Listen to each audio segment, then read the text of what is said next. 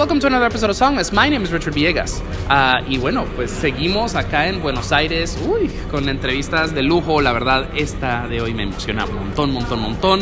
Eh, al momento estamos escuchando una canción que se llama Dar Play y esto es de Dios, que del disco Hay Canción. Así que la vamos a terminar y ya volvemos con un invitado muy, pero muy especial.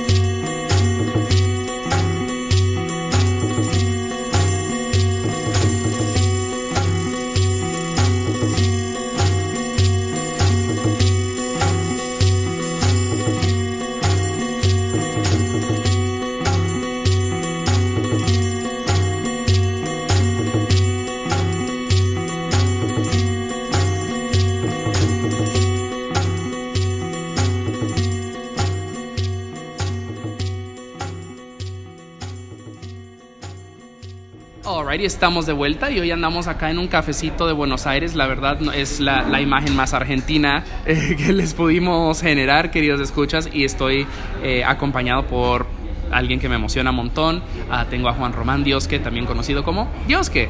¿Qué onda? ¿Cómo estás? Muy bien, muy bien, un gustazo verte nuevamente y hablar con vos.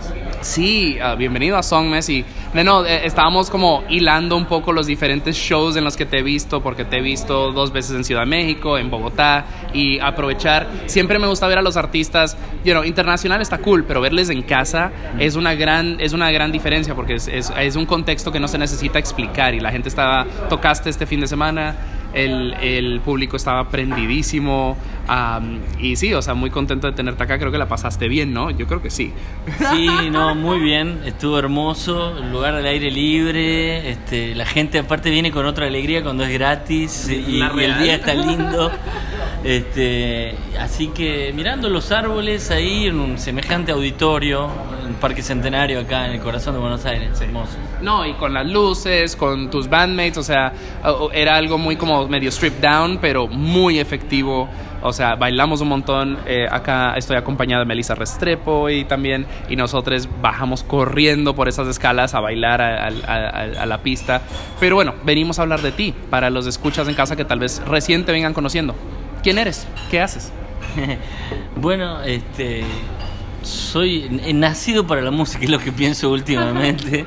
este, no, porque uno dice cuándo te decidiste y todo, pero últimamente me, bueno, obviamente me eligió. En la, claro, pero uno viene, no sé, tengo ya pasado los 40 años y, realmente recuerdo cuando soñaba con dedicarme a la música y tenía 15, antes también, claro, pero bueno, yo ponele que a los 14, 15 me empecé a tomar en serio el tema de, de, tener una banda, etcétera, ¿viste? Me apasionaba sí o sí siempre con, con la música, con los videoclips, eh, descubriendo el punk primero, eh, desde Yuya hasta Green Day, ¿no? Eh, después Sonic Youth vino a mi vida. Eh, y después ya la electrónica también entró más cuando me pone un poco más grande, ya cerca de los 17, 18 años.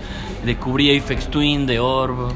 Sellos, el sello Compact de, de Alemania, de Colonia. Que, y bueno, ahí todo ese, todo ese licuado se creó este, este caldo llamado Dios que, ¿no? No, o sea, y es, eh, o sea, también, you know, creo que vamos a ahondar en ello un poco más adelante, pero eres, si no me equivoco, de Chaco, que eres al, no, no, no, Tucumano. Tucumano. De Tucumán. Ah, alguien dijo Chaco. Bueno, eres del norte. Según sí, entiendo. soy del norte, soy norteño, norteño. Imagino eso influye bastante, ¿no? Es, es algo distinto, no es necesariamente una perspectiva tan porteña. Absolutamente, absolutamente. Bueno, eh, Argentina no es Buenos Aires. Ajá, es hello. Eh, hello. Claro, ¿no? Y, y bueno, imagínate para mí venir a los 24 años eh, este, con, con el sueño de tocar y estar acá al, al lado de, de los parlantes, ¿no? Porque allá es como muy chiquito, bueno, vos, vos sabés cómo es este, los países los países del tercer mundo, ¿no? En la capital se centra todo. Seguro. Eh, y bueno, eh, allá mucho más chiquita la movida, que to- de hecho con el tiempo no creció. Este, y, y sí, acá plantado en Buenos Aires, es una ciudad que me gusta, que me encanta, me inspira y tuve la suerte también de cuando llegué hice, yo siempre digo que, que hice amigos de toda la vida y de inmediato. Ajá. Así que eh, bien, bien, bien, bien acá en mi ciudad. No, claro, y, y creo que, si no me equivoco, Chocolate Remix es de Tucumán. Eh, ahí tengo, tengo que double check, o sea, es una gran amiga de este show y tristemente no vamos a coincidir en este viaje. Pero sí, o sea, de que, pues de no, tienes... eh, so, tienes una trayectoria bastante extensa ya. Eh, eh, siete discos. Ah, tal vez, queridos escuchas, cuando ustedes estén escuchando esto, a lo mejor hay uno nuevo. Así que estén muy atentos. Eh, y pues abrimos con Dar Play, que es de tu primer disco, que se llama Hay Canción. Y está, cuyo, estábamos armando el playlist y dije, pues qué tal eh, una canción de cada disco, porque pues eres un artista muy multifacético, o sea, de que hay diferentes sonidos, este, de- desde lo electrónico hasta el rock, hasta ya algo más folclore, ah, y todo como que es un caldo. Am, entonces, hablemos de Hay Canción, de este primer disco, y pues ya luego nos vamos a ir adentrando a- a- a tu historia. Sí, claro, bueno, hay canciones, es un, es un disco que gesté prácticamente en mi habitación, en- entre Tucumán y llegando acá a Buenos Aires. eh, es un disco en el que yo prácticamente descubro la manera de hacer música con un sampler, que es un instrumento eh, al que vos podés grabar un- una palma de unas manos y convertirlo en un redoblante. Eh, así como cualquier sonido de cuchara podés hacer que suene como un platillo, ¿no? Mm. Y imagínate sampleando la guitarra, creando, lupeando melodías, eh, intercalándolas y a la vez eh, pensando una melodía para ponerle la voz y descubriendo, es un disco de descubrir prácticamente, de hecho como que el nombre eh, tiene que ver con yo puedo canción, digamos, ¿no? Una cosa así. Y de hecho cuando lo escuchas decís, y esto no, no está terminado, parece, ¿viste? Hay como cosas así eh, adentro del disco, son 17 tracks. Wow. Y Pues así funciona con las cosas que se gestan en recámara. Totalmente, totalmente. Y, y bueno, este sí, lo, lo- es un disco bastante muy íntimo, muy íntimo también. Y que acá, bueno, yo se lo presenté a Daniel cuando a Daniel Melero, bien llegué yo, nos hicimos amigos, yo después fui parte de su banda. Eh, Daniel le encantó y él me ayudó mucho realmente como a, a que me conozcan al comienzo. Mm. Eh, y así fue como eh, insólitamente me lo editaron de Sony Pop Art, que es un sello grande de. Wow. Sí, sí. Este, así que soy como la cola de ese león. Ya, para dar un poco de contexto, eh, bueno, a la hora de esta grabación, queridos escuchas, esta semana se celebran 20 años del lanzamiento de este disco, lo cual es muy apropiado tenerte acá. Cuéntanos de 15, eso. 15 Ah, años, Yo pensaba 15 que eran años, 20, ok. sí. Whoops, sorry. Sí, sí. Este, bueno, pero el, el 20 puede llegar a entrar porque tenía como cosas más viejas todavía que Hola. terminé metiendo. este, y sí, vamos a tocarlo en el CCK esta semana. Lo voy a tocar solo porque, bueno, traté de hacer una banda, pero después digo, ¿qué, qué, qué- banda puedo hacer si es un disco que yo hice solo? Ya. y realmente le voy a dar esa impronta. Eh, así que festejando, contento de tocar eh, este disco eh, en un lugar tan grande y tan emblemático como es eh, el. Eh, contento por la invitación y bueno, uno se emociona también porque dice, epa, hay un trayecto ya, ¿no? Y de repente ya, ya, ya no es joda, ¿no? Porque uno siempre está como al borde o piensa que está al borde de abandonar la música y buscarse un trabajo digno, como dirían otros. Este, pero, No, pero- como les digo también a mis, a mis colegas, ¿no? Les digo, este, ya nos tiramos a la pileta, hay que seguir nadando, pero fuerte. Sí. Y, y eso, bueno, el- y yo lo, lo hice con Rampaluz, con mi nuevo disco, ¿viste? Como eh, a seguir, a seguir y bueno, estamos para esto. ¿no? Claro que sí. No, y, y definitivamente vamos a ir desglosando todos estos discos. De no, tratar de capturar el- la vibra de un disco en una canción es muy difícil, pero estamos haciendo el esfuerzo. Eh, a continuación vamos a escuchar una canción ah, del disco Bote y se llama Tren de la Lucila. Ah, este pues ya es tu segundo disco. ¿Cómo cambia la, la onda del primero al segundo? Eh, bueno, es bastante diferente la manera en la que encaré un disco porque fue la primera vez que fui a un estudio de grabación eh, y con formato banda a grabar canciones que estaban las terminas de, de- de definir después digamos en la postproducción pero eh, fue una experiencia nueva para mí al, al estudio que en ese momento era de los babasónicos me sentía muy bien por eso también porque nada como que habían dado un lugar para que yo pueda hacer eso. También de la mano de Dani Dan Melero y eh, bueno es un disco acústico y de sintetizadores básicamente eh, en el que las letras están marcadas por una ruptura y eso bueno se- es, es como una impronta que para destacar, digamos, de ese disco. Yo creo que ahí cambiaron mis letras entre, Ok. entre el 1 y el 2. El 2 se parece mucho más al 7 que el 1 en sí mismo, ¿no? Pues escuchemos eso ahora. De no, esta canción se llama Tren de la Lucila. Esto es del disco Bote de Diosque. Eh, así que la vamos a escuchar y ya volvemos con más de Diosque.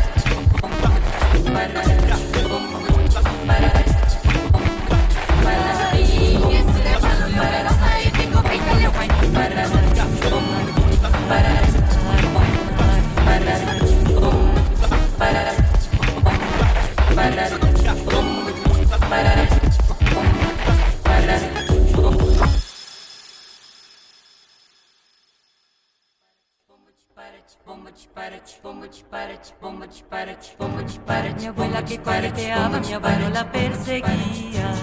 Mi abuela que coqueteaba, mi abuelo la perseguía. Mi, mi, mi, mi,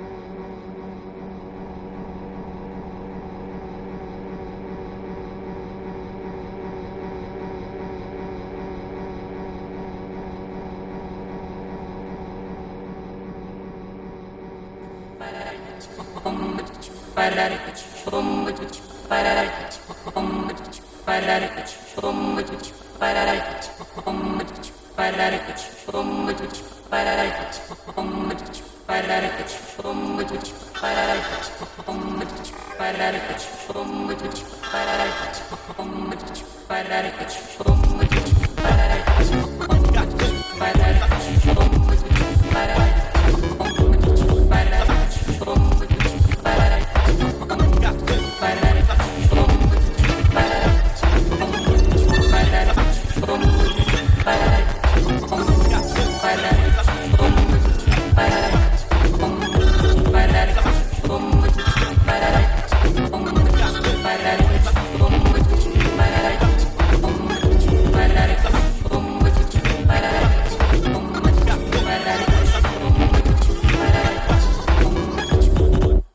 estamos de vuelta y la segunda canción que escuchamos ahí se llama Uvas ah, y esto es del disco Tras el Fuego. Quería empalmar, bueno, quería poner, eh, porque de, aquí en adelante ya el sonido y el alcance del proyecto de Dios que ya empieza a cambiar. Creo que estas, estos primeros tres discos realmente forjan una identidad muy particular tuya eh, como cantautor, como productor, como usando, you know, este, mezclando esto- estos sonidos electrónicos y los, eh, y, y los folclóricos, ah, bueno, o tal vez más acústicos, es más apropiado decir.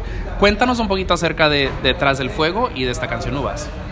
Bien, eh, Tras el Fuego es, un, es una, una licuadora prácticamente de música mía porque me agarra en una etapa en la que componía y grababa a diario y descubriendo también ciertas plataformas como el Ableton Live, eh, que es una plataforma para grabar y producir.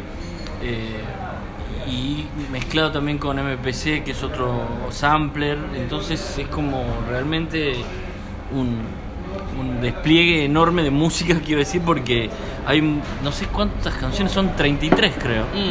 Eh, Oh, la verga, Dios sí, mío. y no son canciones, o sea, son tracks. que no eres trapero, Dios mío. Sí, este y mm, sí, bueno, hay de todo, ahí hay sampling, de hecho Uvas tiene un sampleo de, de las cantoras de Malargüe, que son un- es una música folclórica autóctona de Mendoza, acá, eh, y es sampling y electrónica, sí, y hay pocas canciones como de cantautor. Claro. Sí. Me, me gustaría hablar un poco acerca de tu lenguaje musical, porque creo que escribes, compones, tocas de una manera muy particular, ah, que pues no es el tradicional 104x4, ah, es eh, una comparación que realmente no es eh, apta, pero diría, me produce un poco la misma sensación que ver a Juana Molina o, o escuchar a Juana Molina, que es como, ¿huh? es como, es algo distinto, no es, no es un, uh, baby, Claro. te, te- te comunicas de, de una manera muy distinta. Am, y ajá, entonces me gustaría, es como muy ponque, pon- ah, es como hay, hay un, hay un eh, estira y, y contrae, es algo como muy, es bailable. Es muy, no, you know, a veces me, al comienzo cuando empecé a escuchar tu música me costó un montón. Recuerdo que eh, shout out a Club Fonograma, cuando pusieron La Lucha Constante, que es el próximo disco del que vamos a hablar, cuando lo pusieron de número uno como su disco del año, yo estaba así de que no entiendo, no entiendo, no entiendo, no entiendo. Ahora las cosas que me confunden me, me hacen muy feliz porque es como que. Pero me gustaría que nos hables un poco acerca de tu estilo de composición, de comunicarte, de desenvolverte musicalmente. Sí, bueno, yo siempre le, le esquivé como a los clichés, ¿no? De, de la, tanto de, de la narrativa, digamos, las letras, como, como de la música y de los arreglos propiamente dichos. Y si los uso, los uso como para parodiarlos. Ajá, ajá. Eh, eh, siempre, tal vez eso que, que decís eh, sea por, por esquivar solamente, es esquivar y no parecerme a nadie y, y soñar al mismo tiempo eh, con, con que me atiendan, y me presten atención, y me escuchen. Este, pero al mismo tiempo mi música sale de, de los accidentes, como te digo, que es samplear, producir con glitch eh, y de y del juego. Eh, todo eso creo que, que tiene que ver. eh, también me, como, no, no- como decimos en Tucumán, no le hago asco a nada. onda, realmente me gustan todas las músicas. no, me gustan todas. Creo que, eh, como digo, no hay, no hay eh, para el sample no hay pan duro, ¿viste? Eh, como que todas las músicas tienen lo suyo. eh, y, y bueno, en mi, en mi universo, digamos, entra, entra eso. Este, cualquier cosa puede pasar, así un despliegue eh, tecno, así como ambient, canción de cantautor. Claro. No, o sea, porque también decir, ay, es que está raro, se le queda súper corto. O sea, ahí estábamos en el Anfi, la mitad de, de toda la gente que llegó vino corriendo a, a bailar. Entonces, no es raro, es súper accesible. Eh, pero de no, tal vez de no, este, esta diferente manera de expresarse, eh, imagino, pues también viene de algún contexto. Me gustaría que nos cuentes eh, acerca de, de tus inicios. ¿Cómo, you know, en qué momento agarras una guitarra o tal vez algún otro instrumento y dices, eh, tratemos. Claro, y bueno, tiene que ver con, con que, por ejemplo, la- la- las primeras canciones que hice fueron sin aprender acordes, solo como poniendo los dedos y diciendo, ah, acá hay armonía, evidentemente. Después me enteré lo que es la armonía. Eh, y, y metiendo encima eh, melodías que, como te digo, me, me salen también naturalmente. Eh, siempre he sido bastante desprolijo yo en el sentido de, primero hago antes de entender cómo, ¿viste? Entonces, eh, la brutalidad también tiene que ver con, con eso y con, el desarrollo de, de mi música, la espontaneidad, lo lúdico. eh, yo creo que todo eso forma parte. Eh, y estoy seguro de que es raro. Y de hecho mi público es raro también, porque acá estamos, somos, somos nosotros raros, ¿viste? Sí. Este, y somos los- venga y una foto, por favor. Claro, claro. Sí, y, y- y es muy lindo el encuentro que pasa, porque es, es- es gente muy linda la que se reúne alrededor. Eh, somos una familia, eso es lo que pienso yo últimamente. A cada ciudad que voy a tocar se arma una cosa, son unos ositos de peluche. Este, y, y bueno, evidentemente compartimos esos gustos crazies, ¿no? Claro. Según entiendo, estás viviendo acá, eh, en Buenos Aires. Pero, de no, eh, decías antes, Buenos Aires no es Argentina.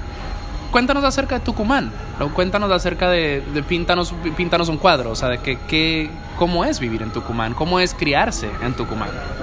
Ah, es. eh, a mí es algo que, que me emociona últimamente tanto porque eh, extraño, la verdad. eh, uno piensa que por ahí con el paso del tiempo, bueno, ya está, te acostumbras a otro, pero no, ex- extraño las vacaciones eh, cerca de la montaña. Eso pasé muchísimo allá en un lugar que se llama Tafí del Valle, donde yo pasé todos los veranos, larguísimos veranos, desde que terminás el, el colegio hasta que volvés ahí en medio de la montaña, oliendo a los caballos, eh, a su bosta. Eh, es muy verde, eh, selvático. ¿Es noroeste, tipo tirando a Bolivia, Chile? ¿O Perú? Es, Es más central. Mm, es noreste. Ok. Noreste. Ya. Eh, está bueno, es, o sea, antes de que termine el país es la tercera provincia, me parece, porque después viene sí Salta, Jujuy y ya Bolivia, Ah, ya, claro. ¿no? Es bien al norte. Eh, yo, bueno, nací en San Miguel de Tucumán, que es la capital, que, que me perdonan los tucumanos, pero no es muy lindo. este, ¿no? Pero bueno, uno ya sale de la, de la ciudad y empieza a conquistarte ahí la, la, la naturaleza. Eh, es muy verde, eh, muy bello, muy bello, realmente se los recomiendo. Y sí, ahí para poner en el teléfono, nomás está Fiel Valle, este, Cafayate también, que ya es parte de Salta, mitad con Tucumán, pero bueno. El Valle de la Luna es por allá arriba. No en Tucumán, pero ya es Salta Jujuy, creo. Es- eso, el Valle de la Luna, a ver, para que... mm, no sé si es Córdoba o San Luis, creo que es como... Verga, quedé como lo, quedé como pendeja. Y yo A peor. pero me parece que es Cuyo. I'm trying. Ah, vale, hace muchos años que no vivo acá, queridos escuchas. Vayan a reclamarle a alguien más. Eh, lo que quiero hacer a continuación, porque a continuación van dos discos que creo que son muy importantes ah, para tu carrera, pero también en general. Son discos ah, muy distintos, muy deliciosos, muy representativos de lo que, en lo que se ha convertido Dios que Am, vamos a escuchar eh, Broncedado de la lucha constante y este canto paga todo de Llanero. Lo que me gustaría hacer es escuchar esas canciones, eh, queridos escuchas, quédense con esas imágenes de Tucumán, de este verdor, de estas montañas, escuchen estas canciones y cuando regresemos vamos a desmenuzar estos discos.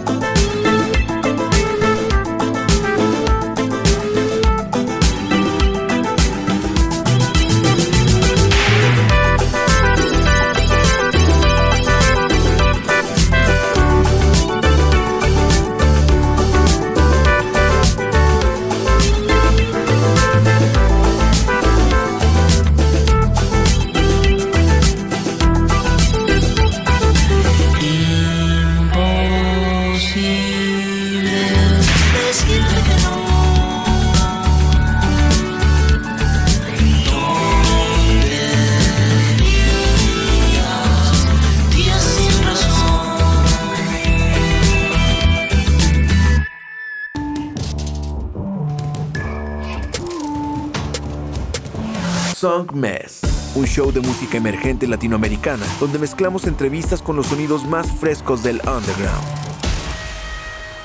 Su anfitrión, Richard Villegas, es un periodista musical contribuyendo a publicaciones como Remezcla, Rolling Stone y Bandcamp. Y con Song Mess, las conversaciones toman un giro más casual y personal, revelando el mundo interior de cada invitado. Song Mess está disponible en todas las plataformas digitales.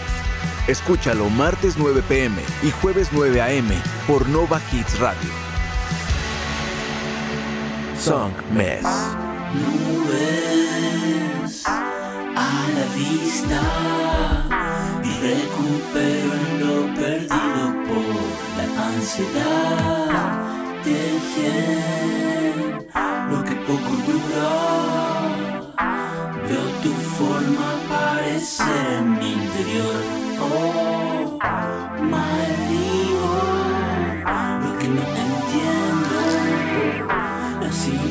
reconcilio con mi brutalidad. Aparece cuando más lo necesito.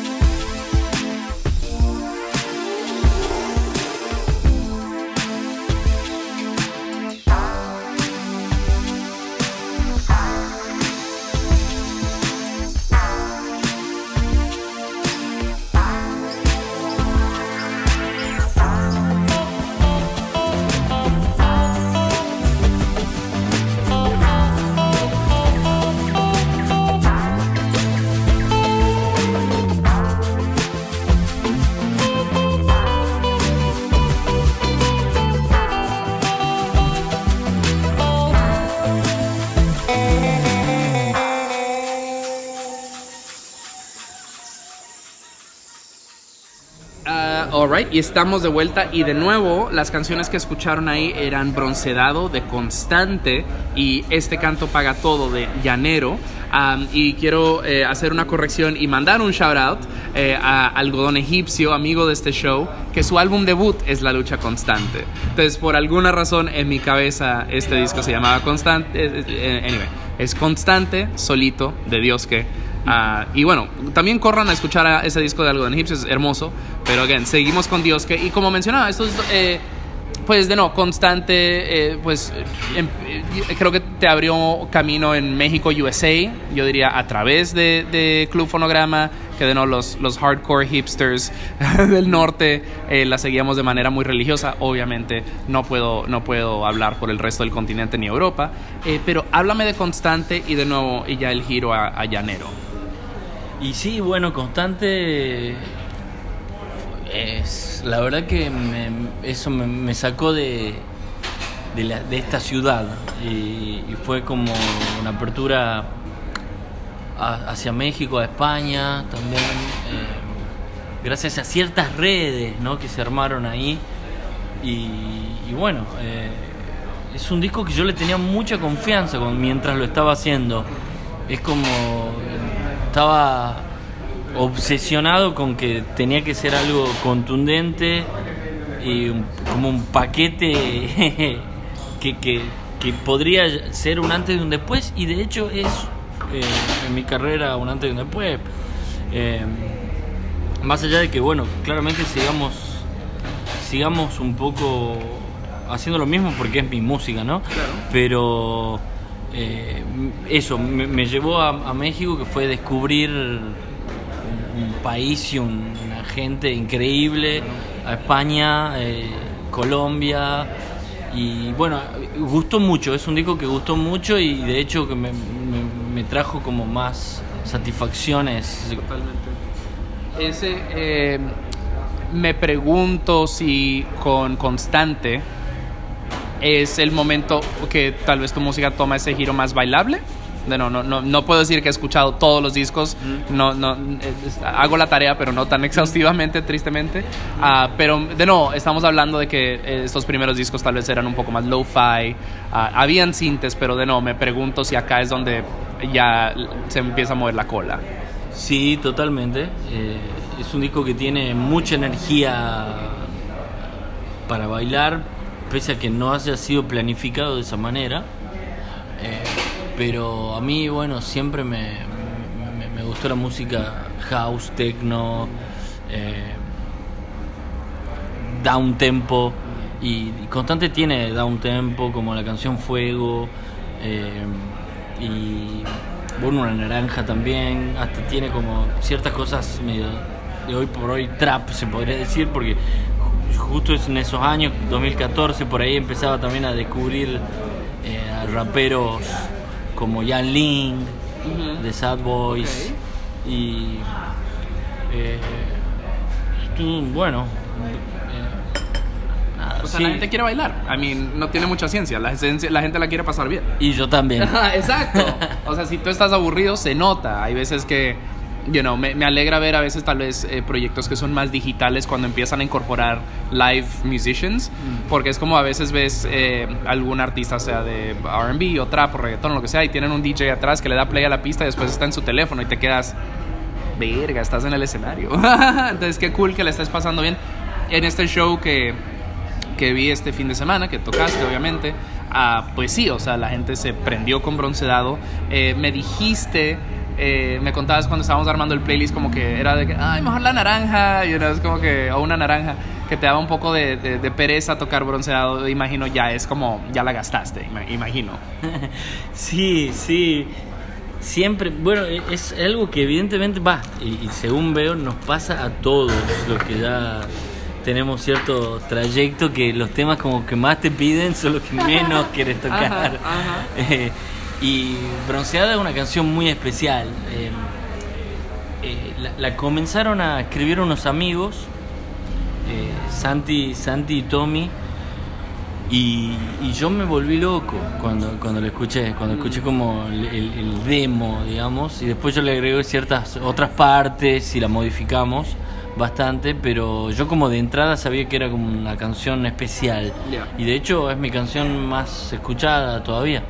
Uf, hermoso. Entonces cuéntanos acerca del salto hacia llanero, que creo que ya pues incorpora una, una estética llanera.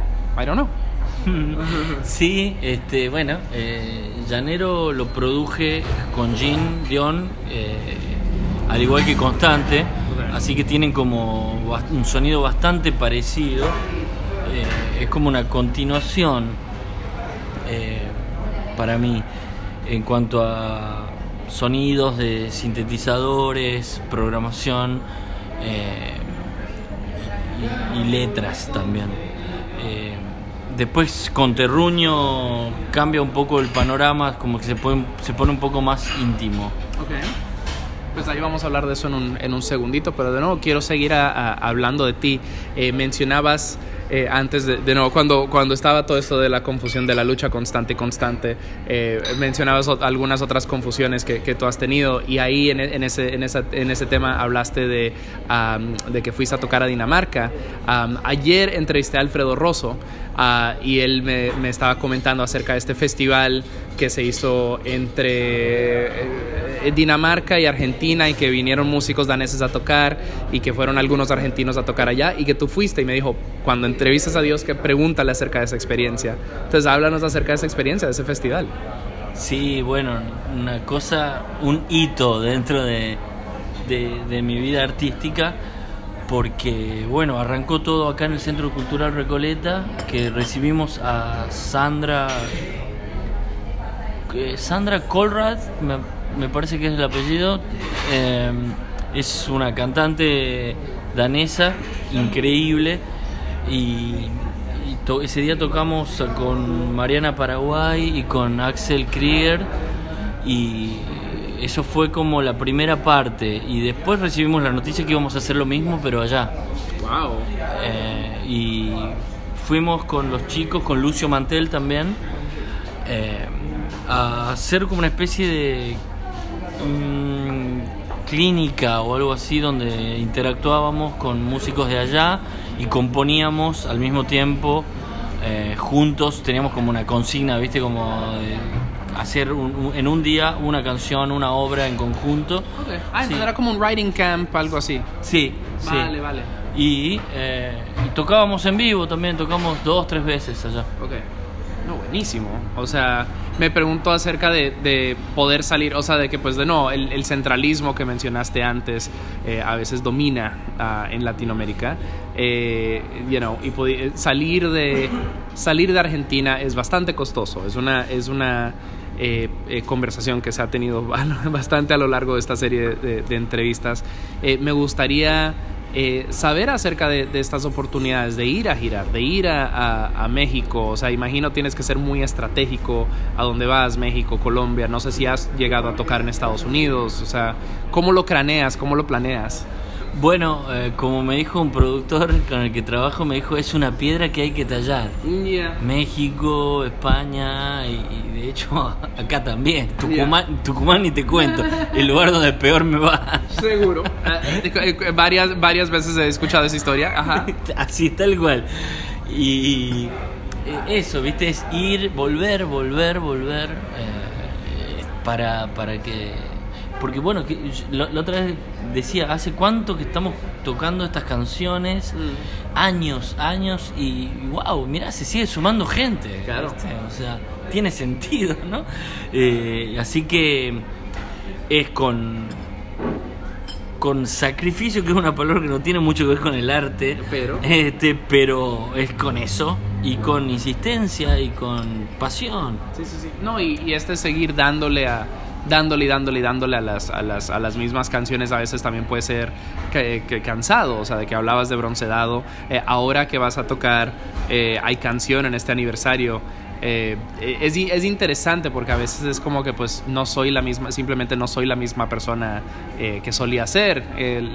Yo vi a Madonna en vivo una vez en el 2016 y ella todavía canta True Blue y decía, yo te- tenía 22 años cuando escribí True Blue y es como ahora tengo 60, es como tengo que encontrar la manera de resignificarla o, o algo que sí, encontrar algo que sí me represente ah, you know, en, mi, en mi adultez. Ah, me pregunto si a veces tienes esa relación con alguna de tus eh, canciones previas. Sí, eh, bueno, yo creo que hay que hay que respetarla la canción y hay que hacerla sin, sin llorar, porque este, porque también, viste, uno también insiste en que la gente que está de promoción o tiene redes sociales, invita a la gente a que vaya. ¿Por qué te vas a quejar de lo que la gente quiere escuchar, viste? Es una contradicción ¿Real? que no tiene sentido. Así que ¿Te autoproduces? ¿Trabajas con alguien? eh, sí, trabajo con Heiser. El sello Heiser me produce los discos. Ah, ya, ya, ya. Desde, desde Constante. O sea, Constante eh, lo, lo produjo Quema su cabeza de Chile. Aquella etapa linda con. Jepe, con Javiera. eh, y, a partir de ahí pasé para, para Heiser Discos. Wow. Eh, de nuevo, eh, eh, pronto me voy a Chile y definitivamente una entrevista con el crew de Quema su cabeza está en la lista. Eh, creo que es hora de poner más musiquita. A continuación vamos a escuchar una canción de Terrunio, a que decías que aquí la cosa se pone un poco más íntima. Háblanos de No hay futuro.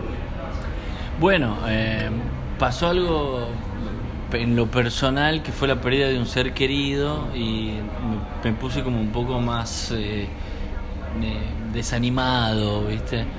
Y, y creo que ese disco tiene, pese a que llega ya con el coletazo también de, de constante y llanero, de cierto sonido eh, de sintes electrónicos y, y, bai- y dance, tal vez, eh, pero con una parte como más íntima o, o- o ganas de oscuridad, no lo sé, no, sé, no sabría cómo definirlo. Eh, El mood en el que estabas existiendo en ese tiempo. Sí, Claro. sí, sí, sí, totalmente. Pesimismo. eh, y, y bueno, pero yo- es- es- son esas cosas que te hacen escribir, ¿no? Yeah. Esos son los momentos donde al menos a mí me pasa que me, me sale escribir. Eh, este. Pues es terapia gratis. eh, sí, totalmente, totalmente. a Eso. Bueno, buenísimo. Pues escuchemos esa canción ahora. Se llama No hay futuro. Esto es del disco Terrunio de Diosque. Y ya volvemos con más de Diosque.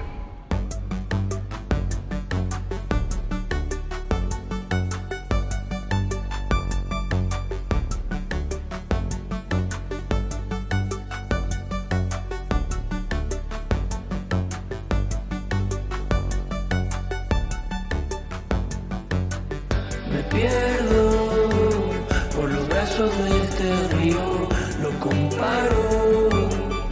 Qué difícil comparar con el pasado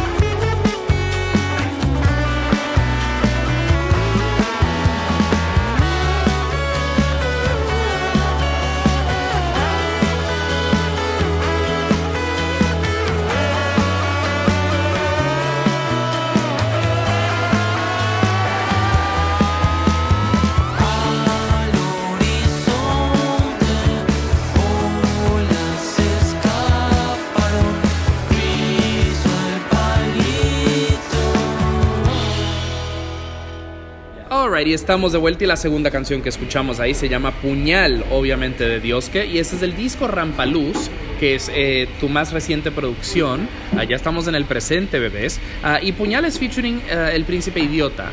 Eh, cuéntanos acerca de esta canción y ya pues nos lanzamos de fondo a este nuevo disco.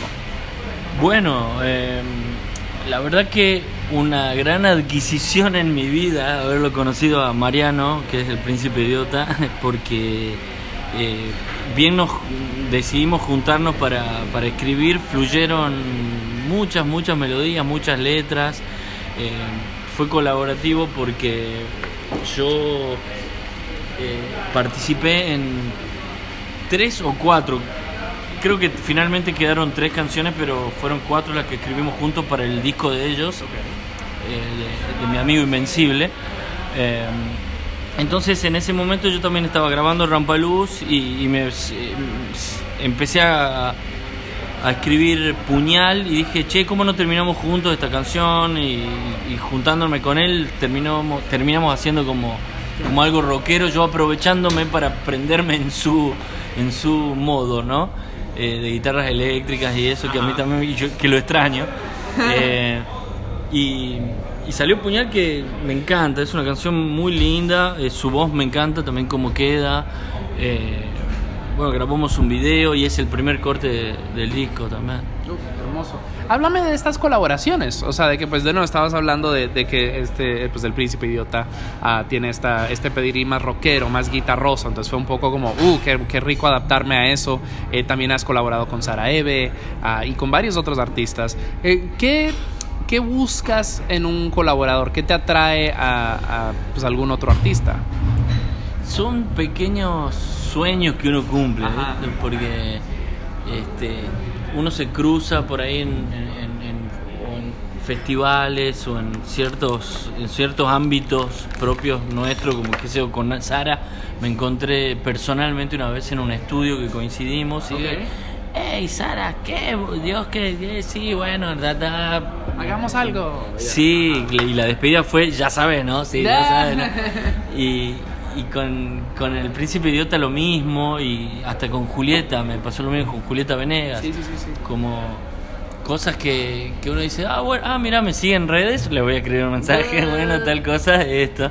Eh, así que eso, viste, como que todos estamos en lo mismo y ya si, si alguien te pone su oreja eh, y vos lo admirás, viste, bueno, hay algo ahí para hacerse una gema. Claro, no, y, y hay algo de, siento muy bonito acerca de Latinoamérica. Mencionas a Julieta Venegas, eh, también hasta Bad Bunny, de que hasta en el mainstream hay también una mirada más hacia el indie, de que están, son aunque sea relativamente conscientes de lo que está pasando en la música independiente y de que todos nos podemos levantar juntos. Y entonces eso me parece precioso y, y que- hayas trabajado con Julieta o que Julieta ahora está trabajando con Alex Ambanter y etcétera, etcétera, etcétera. Es como crece uno, crecemos todos, ¿no? Sí, es necesario, eh, salvando las distancias, ah, es necesario para ella, es necesario para ellas, y es necesario para uno, porque eh, uno se nutre, se nutre de los nuevos aires que te puede llegar a dar otro músico, otra, otro- porque cada, cada autor, viste, es un universo real. Y entonces eh, sirve mucho a nivel creativo eh, y, y en todo sentido, porque después terminás también de gira con ellos, Ajá. ellos de, de gira con vos, trabajando y son etapas que también eh, duran poco, ¿viste? Porque eh, un single se olvida con otro single, ¿no? Una cosa así. Y una canción con otra canción, un, tweet con otro tweet, ¿viste? Eh, así que Es magia que- fugaz. magia fugaz y que hay que aprovecharla. Uy, qué bonito sentimiento. Estamos llegando al final del show, pero obviamente tenemos que hablar de este más eh, reciente disco que se llama Rampaluz. Eh, queridos escuchas, ya está en todas las plataformas. Vayan, corran, escúchenlo. Eh, me gustó un montón. justo lo venía escuchando hoy, cuyo venía caminando, ambientándome bien. Hay momentos, pues la canción con la que vamos a cerrar tiene un feeling medio RB, hay un, también un poco de cumbia. Eh, siento, hay algo que me gusta mucho, mucho, mucho acerca de los artistas. Eh, otro gran ejemplo que uso a veces es, son Mula de la República Dominicana, que son este trío electropop. Y es como que la idea siempre ha estado clara y siento que está cada vez más aterrizada, cada vez más pulida, cada vez más clara, cada vez más accesible y sabrosa y, you know, proponen algo distinto con cada nueva producción. Y definitivamente creo que es el caso contigo, o sea, de que desde el comienzo creo que sabías lo que estabas haciendo, digas lo- que no, digas lo contrario. Eh, pero de nuevo, este disco me parece tan sólido, muy pulido, muy... Eso debería estar sonando en la radio, así de sencillo. Ah, cuéntanos un poquito acerca de crear Rampaluz. Bueno, eh, sí, totalmente. La verdad que lo, lo- lo- es como uno se va poniendo más maduro en ese sentido, ¿viste? Como empieza a planificar un poco más el- eh, la organización de las grabaciones, de los sonidos, de las juntadas creativas. Eh, Rampaluz es un disco que escribí en tres años. eh, eh, y- En pandemia entonces. Sí, Mm. sí, sí, en pandemia, en pre-pandemia y, y- y- como siempre hasta el final termino escribiendo. el aeropuerto, la canción eh, que da inicio al disco la hice casi cuando lo tenía que terminar. Eh, pero bueno, así como trabajo yo también, este, como soy bastante disperso en ese sentido, pero es verdad que sí es un disco como que cerrado, ¿viste? Como eh, que tiene mucha mucha letra también, me puse mucho eh, puse mucha energía en eso, eh, así que ah, muy muy muy contento, así como como nunca te diría, contento como nunca de lanzar y de que lo escuchen, porque le puse le puse todo, sí. Eh, no sé si nos puedes contar un poco acerca de las temáticas que abordas. Eh, Vamos a cerrar con equilibrio, que definitivamente tiene este feeling de encontrar el equilibrio entre dos personas, pero tal vez puede ser abierto a más cosas. Eh, pero ¿qué, ¿qué historias contaste en Rampaluz? Y yo siempre. eh, yo jodo porque siempre digo que, que hago letras tristes con ritmos alegres. Ajá, ¿no? Es como esa mezcla, ¿no? Pero. eh, si- mi- mis letras en general suelen ser como de, de conflicto, de, de- de pérdida, más que nada de algo irresoluble. eso, eso es lo que a mí me, me hace escribir. Eh, eh, también, también me invento historias. Invento historias. Invento historias. Yo te- tengo que inventar historias para, para seguir. ¿Viste? Eh, porque también pasa que uno no. onda, t- te estás quieto, sentado. Es obvio que tenés que delirar para, para crear. Porque si no, solo pondría me subo al bondi, Sí. me, me- me bajo y- o algo así, ¿no? O como decía Spinetta, te espero en la esquina. Eh, pero autoparodiándose, como diciendo que, que sí, siempre tenemos que estar como o recordando viejos sentimientos o, o- o especulando con hasta futuras pérdidas, te diría, ¿viste? Eh, pero sí, por ese lado. Qué fuerte. Eh, pues estas entrevistas por lo general, y, y en esta en particular, como empezamos tan desde atrás y ahora estamos en el presente, me encantaría que nos cuentes acerca del futuro. Am, eh, ¿A dónde va todo esto? ¿Qué, ¿A dónde quieres ir? ¿Qué, qué- ¿A dónde quieres llegar? Es- no es, o sea, si quieres hablar de algún nuevo disco que estás considerando, cool, pero no es tanto la pregunta, es más así de que, you know, ¿cuál es el próximo capítulo para Diosca?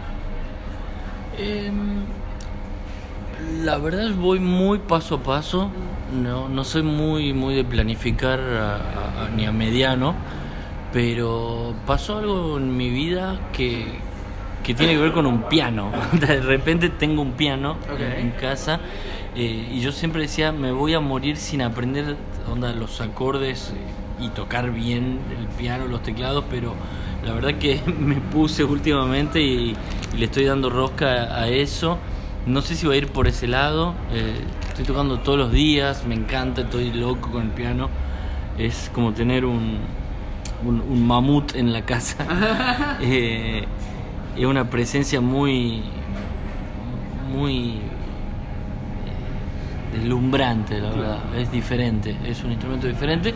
Me estoy encontrando con eso que, que es, es como con- es un contraste opuesto, digamos, a la música que vengo haciendo. No sé si irá por ese lado, pero supongo que tal vez, ¿viste? Haga algo pianónimo, Seguro. pienso. Vienen cositas. Sí, se vienen cositas. Sí. Pues estoy muy contento de que hayas tomado un rato en, en tu día para conversar conmigo ah, y con Meli. Ah. Eh, y eh, para los escuchas en casa que te quieran seguir en redes sociales, ah, encontrarte en plataformas digitales, obviamente ah, eh, apoyarte financieramente en Bandcamp, eh, ¿dónde te pueden encontrar? Bueno, estamos en, en Twitter. Soy un activo en mi red social favorita, ya que estamos. Eh, hay como Dios que, eh, también bueno en Instagram y Facebook, no sé si existe, pero por ahí de, de vez en cuando tiramos algo. ¿Y si estás en Bandcamp? Eh, no, no lo uso, pero tengo un Bandcamp que me parece que quedó de una administración anterior que fue eh, que no hablamos de eso, que pero que fue del sello Plastilina Records. Eh, que ellos me editaron bote en Perú y en, y en España. Eh, así que hay un Bandcamp que no lo, no lo administro yo, pero está ahí. Ah, bueno. Eh, SoundCloud también me encanta y tengo dos SoundCloud. Dios que uno y Dios que dos. llama. Ah, lol. El, el real y el, y el, mm, el, el SoundCloud caliente. Eh, vale, pues buenísimo. Queridos escuchas, todo estará linkeado en las notas del show para que lo encuentren con toda facilidad. De nuevo, yo soy Richard Villegas y esto es Songmas y mi invitado es Diosque. Y qué privilegio poder darnos este tour eh, por una carrera tan eh, pues tremenda y variada e interesante. Ah, y lo bueno es que recién empieza. Ah, y pueden escuchar este episodio y pues ya nuestros casi 500 otros en sus plataformas digitales favoritas. Eso viene siendo Apple Podcast, Spotify, pues demás y demás. Igual en redes sociales nos pueden seguir arroba songmes. De nuevo, todo estará en las notas del show, así lo encuentran súper, súper fácil. Nos queda una última canción y justo es de Diosque, de este disco Rampaluz. Ah, se llama Equilibrio y es una canción que hablé un poco de que me gusta un montón. eh, pero de nuevo, cuéntanos tú acerca de Equilibrio. Equilibrio la compuse en pandemia. Eh, la, la hice con Peta, que es eh, mi, mi tecladista y uno de los productores también. Y a ver, ¿qué te puedo decir de equilibrio? Pues cuéntanos un poquito acerca de, de la música. Esa me interesa bastante porque siento que empieza muy RB y termina en cumbia. Sí, bueno, es un, es un paisaje, ¿no? La canción es lenta, eh, es de, de- de sintetizadores y,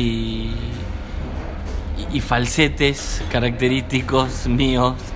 eh, y habla también como de, de, un, de un podríamos haber, Ya. tal vez que podríamos, ¿no? Haber estado, ¿por qué no? Si era tu culpa, la mía, no lo sabemos. Eh, y, y al final sí se pone con percusiones un poco andinas, y- pero es dentro de un, es un downbeat. Ya. No, y está sabrosona, sabrosona, sabrosona. Bueno, con eso nos vamos a despedir, queridos escuchas. De nuevo, yo soy Richard Villegas. Esto es Song, es mi invitado, es Diosque. La canción es Equilibrio del nuevo disco Rampaluz, again, de Diosque. Así que la vamos a escuchar y con eso nos despedimos. Muchísimas gracias por escuchar y nos escuchamos en la próxima. Chao.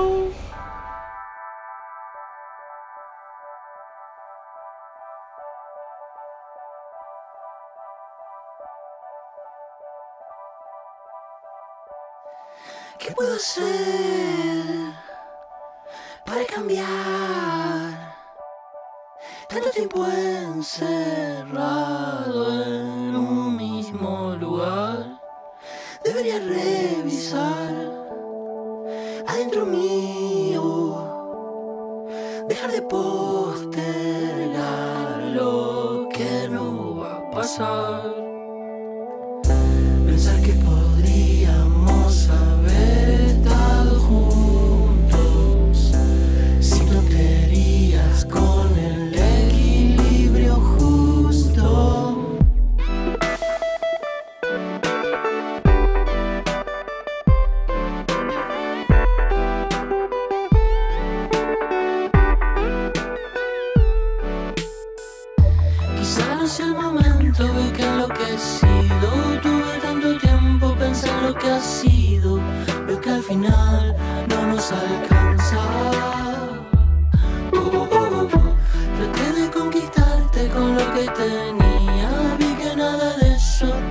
nada que poner en la balanza.